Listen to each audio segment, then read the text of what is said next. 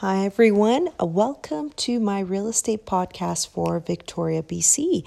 I would like to inform everyone out there of any questions they have on what is going on if you have a transaction related to real estate in the middle of this pandemic, global pandemic. So if you go to my website, www.bchomegroup.ca, go to the blog section and I've posted information about the stress test. So, how, uh, if you've got a mortgage, the banks have lowered the stress test and what you qualify as a consumer for.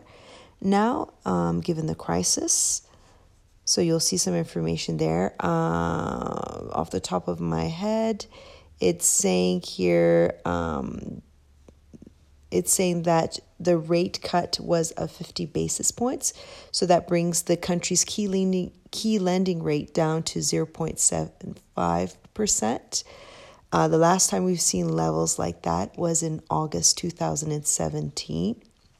So they, they're doing some cuts there.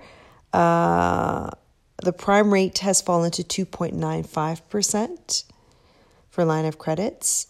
So, good information there. Just go under my blog. The other information that I've posted on my website is that all open houses in Victoria have been closed. So, you can read up on that and some information for you as a consumer to protect your real estate transaction.